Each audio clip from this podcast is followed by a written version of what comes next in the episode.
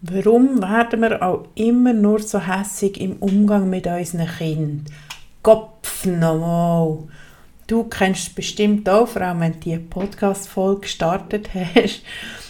Ich kenne es auch. Wahrscheinlich kennen es die meisten Eltern. Die Wut. Was können wir mit der machen? Woher mit der? Weil eigentlich wissen wir ja, für Kinder ist es nicht gut, wenn wir so umhässeln und umschreien, laut werden. Was können wir denn stattdessen machen? In dieser Podcast-Folge teile ich auch noch Übungen mit dir und einen kleinen Hintergrund zu der Wut was die überhaupt da macht und wieso sie nicht weggeht. Hallo bei Kinder einfach genießen. Dem Podcast für mehr Freude und weniger laut werden im Familienalltag. Für Eltern, die ihren Kindern möchten geben, was sie brauchen und dabei auch für sich selber noch ein bisschen Zeit möchten haben. Ich freue mich sehr, dass du mit dabei bist. Mein Name ist Conny, ich bin Mentorin für eine starke und ausgeglichene Elternschaft und ich bin auch selber Mutter von zwei Kindern.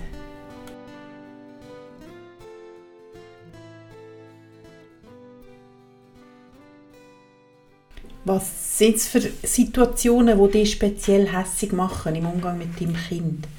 Gibt es etwas, das dich speziell hässig macht? Immer wieder das Gleiche, zum Beispiel wenn man am Morgen muss vorwärts machen muss, eigentlich müsste man aus dem Haus, sonst verpasst man den Bus oder kommt spät zur Kita oder zum Arzt oder wo immer man her wollen. Und das Kind macht einfach nicht vorwärts. Und wenn man es stressen und sagt, jetzt müssen wir, jetzt mach vorwärts, sonst kommen wir zu spät, wird es noch langsamer. Oder rührt die Schuhe umeinander, was ihm auch gerade einfällt. Und dann plötzlich explodierst.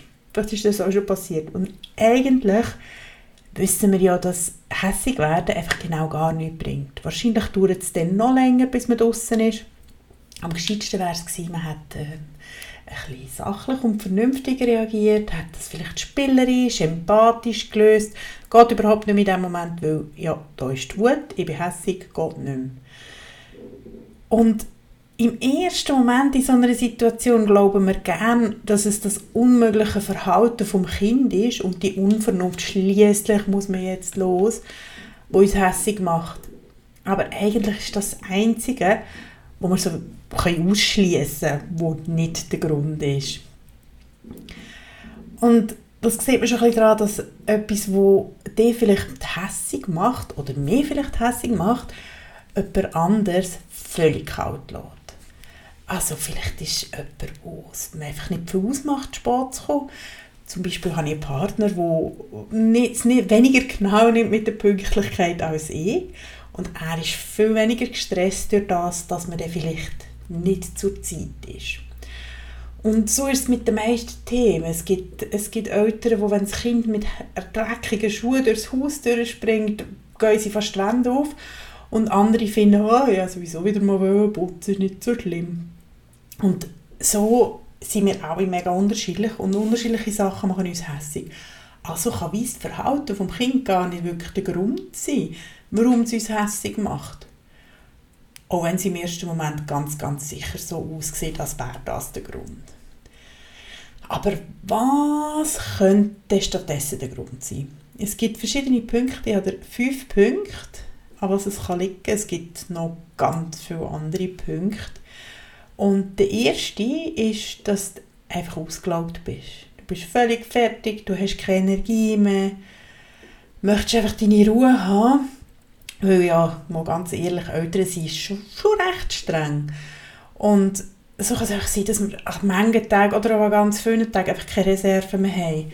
Und unser Hirn braucht Ressourcen, um vernünftige ähm, Reaktionen zu erstellen zu Situationen. Also zum können dann irgendwie empathisch sein oder auch spielerisch, wenn das Kind zum Beispiel die Schuhe nicht anlegt, dann spielen, dass der Schuh redet oder so etwas.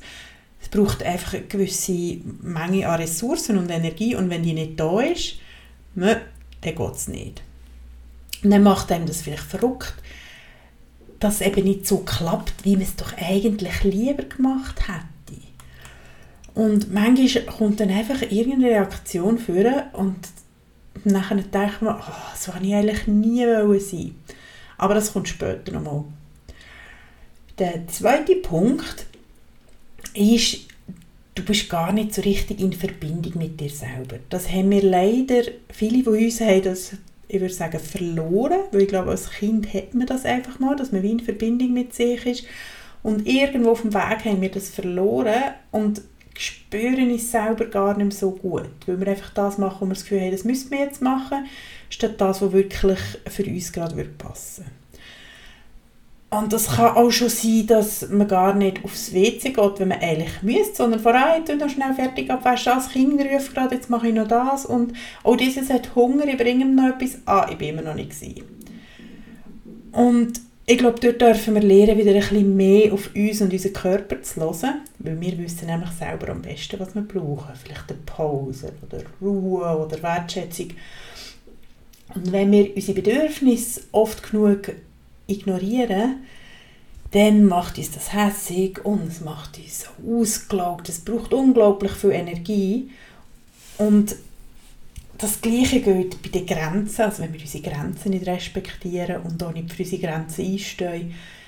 Äh, die Werte, kennst du deine Werte? Was ist dir wichtig? Was sind deine Grund, Grundlagen? Was sind ganz wichtige Sachen für dein Leben? Wenn die nicht respektiert werden, wenn du nicht nach denen lebst und dich nach denen verhaltest, da wird sich auch die Wut zu Wort melden und sagen, hallo, das passt gar nicht zu mir. Und auch nach unseren Stärken leben, das ist auch etwas, wenn man ihm probiert, irgendwie die Schwächen auszumerzen, da wird sich die Wut auch irgendwann melden, weil das ist einfach auch mühsam. Dann ein nächster Punkt, sind Muster, Prägungen, Glaubenssätze, allerlei Sachen, die wir uns aus der Kindheit mitgebracht haben. Weil, wie wir im ersten Punkt gesehen haben, äh, wenn du ausgelaugt bist, dann hast du auch nicht mehr so viel Energie, um die super Techniken, die du im letzten Buch gelesen hast, auch tatsächlich umzusetzen. Und dann greift unser Hirn auf Sachen zurück, die es gut kann und gut kennt. Weil wie war das? Gewesen? Was ist dort im Buch gestanden? Irgendetwas mit ähm, Spiegeln, einfühlsam, äh, weiss nicht mehr, ah, einfach mal ausrufen. Weil das kennen wir ja, das haben wir so erlebt, vielleicht als Kind von den Eltern. Und das haben wir gespeichert und dann wird einfach das abgespielt. Weil das kennen wir ja. Da wissen wir, dass das ist eine Möglichkeit zum Reagieren. Also ablaufen lassen und gut ist. Und erst hinterher realisieren wir, ah, nein, das war eigentlich nicht gut gewesen, so habe ich genau nie wollen sein. Manchmal hören wir dann sogar die Stimme der Eltern in unserer eigenen Stimme und nein, jetzt habe ich genau so reagiert, habe das als Kind so gehasst. Ein weiterer Punkt kann sein, dass du ganz schlicht und einfach im Notmodus gelandet bist. Wir haben einen super Notmodus eingebaut und bei Gefahr schaltet sich das ein. Also es schaltet nachher den Präfrontalkortex, ähm, einen modernen Teil für unserem Hirn sozusagen aus. Das ist eine langsame, aber überlegte Art zu denken und macht nachher schnelle Reaktionen dafür anschalten.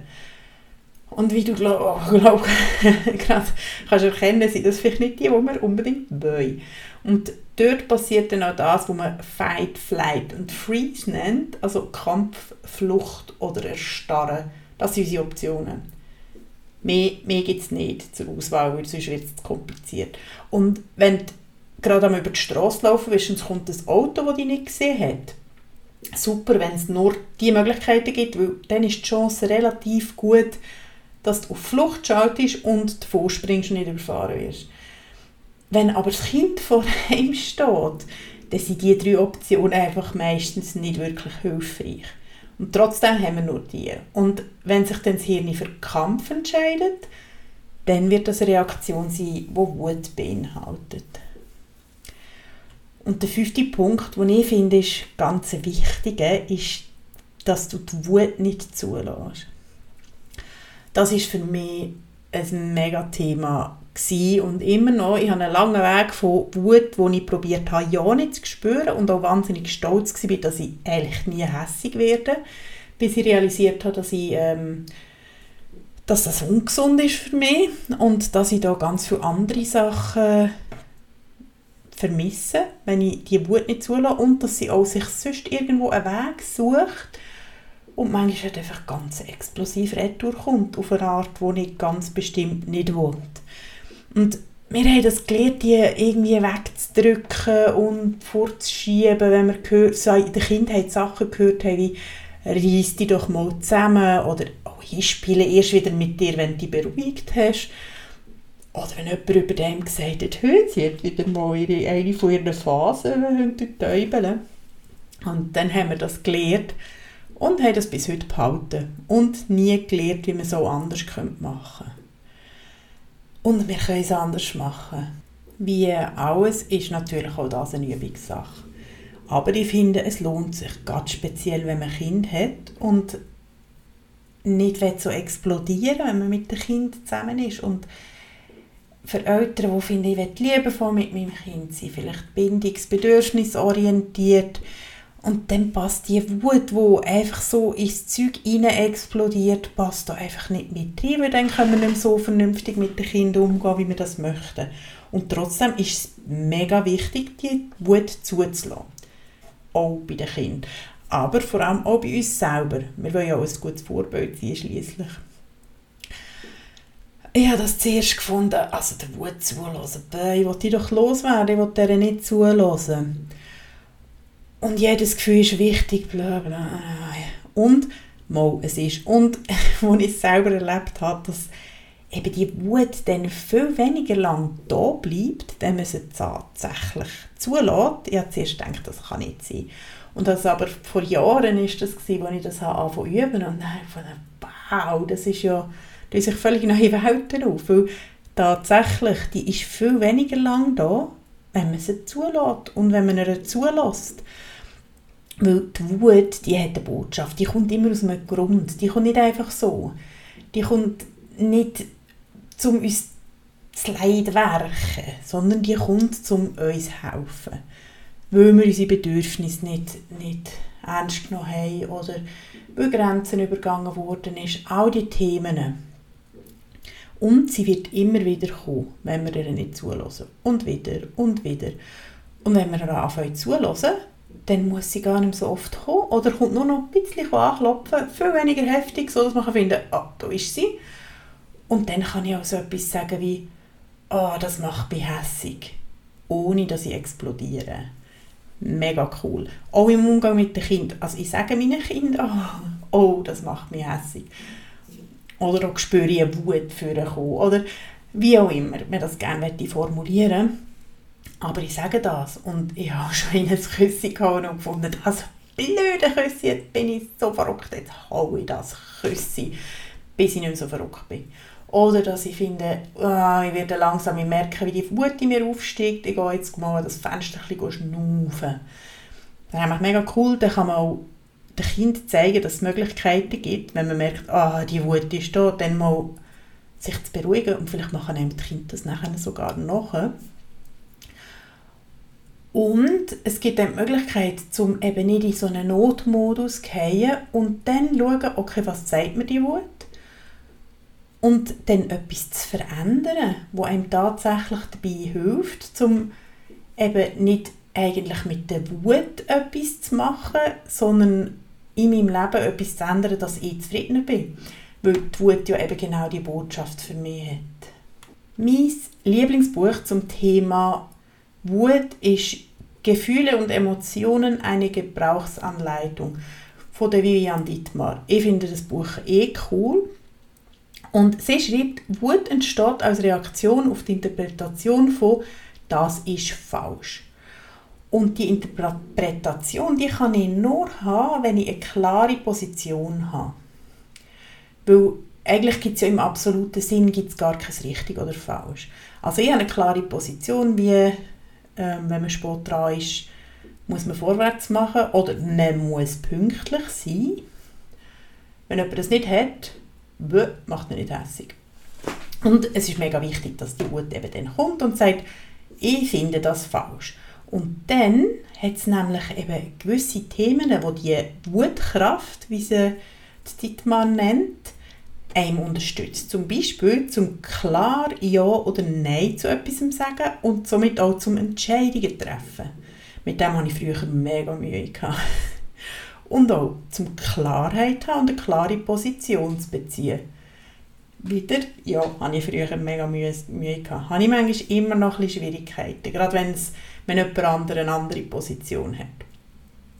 Dann auch zum für andere greifbar sein und ernst genommen zu werden. Das kommt dann nämlich auch mit dem.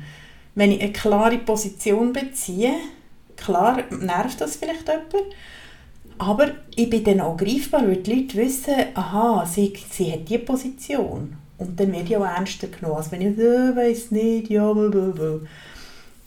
Und ein weiterer Punkt ist, klare Ziele zu haben und zu wissen, was wir wollen.